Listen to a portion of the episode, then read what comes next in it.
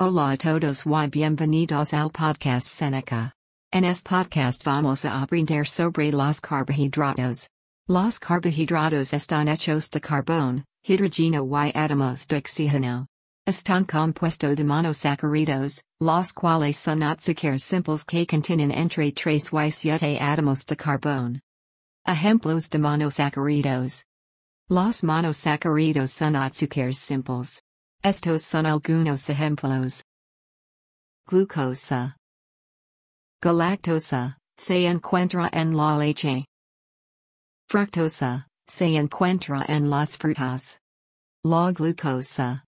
La glucosa es una importante fuente de energía para los humanos. Durante la respiración celular, la energía que es liberada a partir de la glucosa ayuda en la elaboración del trifosfato de adenosina, A T P o T F A. Glucosa alfa versus beta. Las glucosas alfas y betas son isómeros. Los isómeros tienen la misma fórmula molecular pero con distribución de átomos en el espacio diferente. Los átomos de carbono están numerados del uno al seis, mientras que los grupos de hidroxilos, O, están dispuestos de manera diferente alrededor de un carbono. Los azúcares hexosas versus pentosas. La glucosa es un ejemplo de un azúcar hexosa, puesto que tiene seis átomos de carbono en su estructura.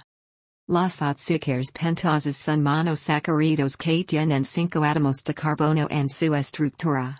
Por ejemplo, la ribosa. La ribosa es uno de los tres componentes principales de los nucleótidos que se encuentran en el LARNYLADN. Para resumir, los carbohidratos están hechos de carbón, hidrógeno y átomos de oxígeno. Están compuestos de monosacáridos, los cuales son azúcares simples que contienen entre tres y siete átomos de carbón.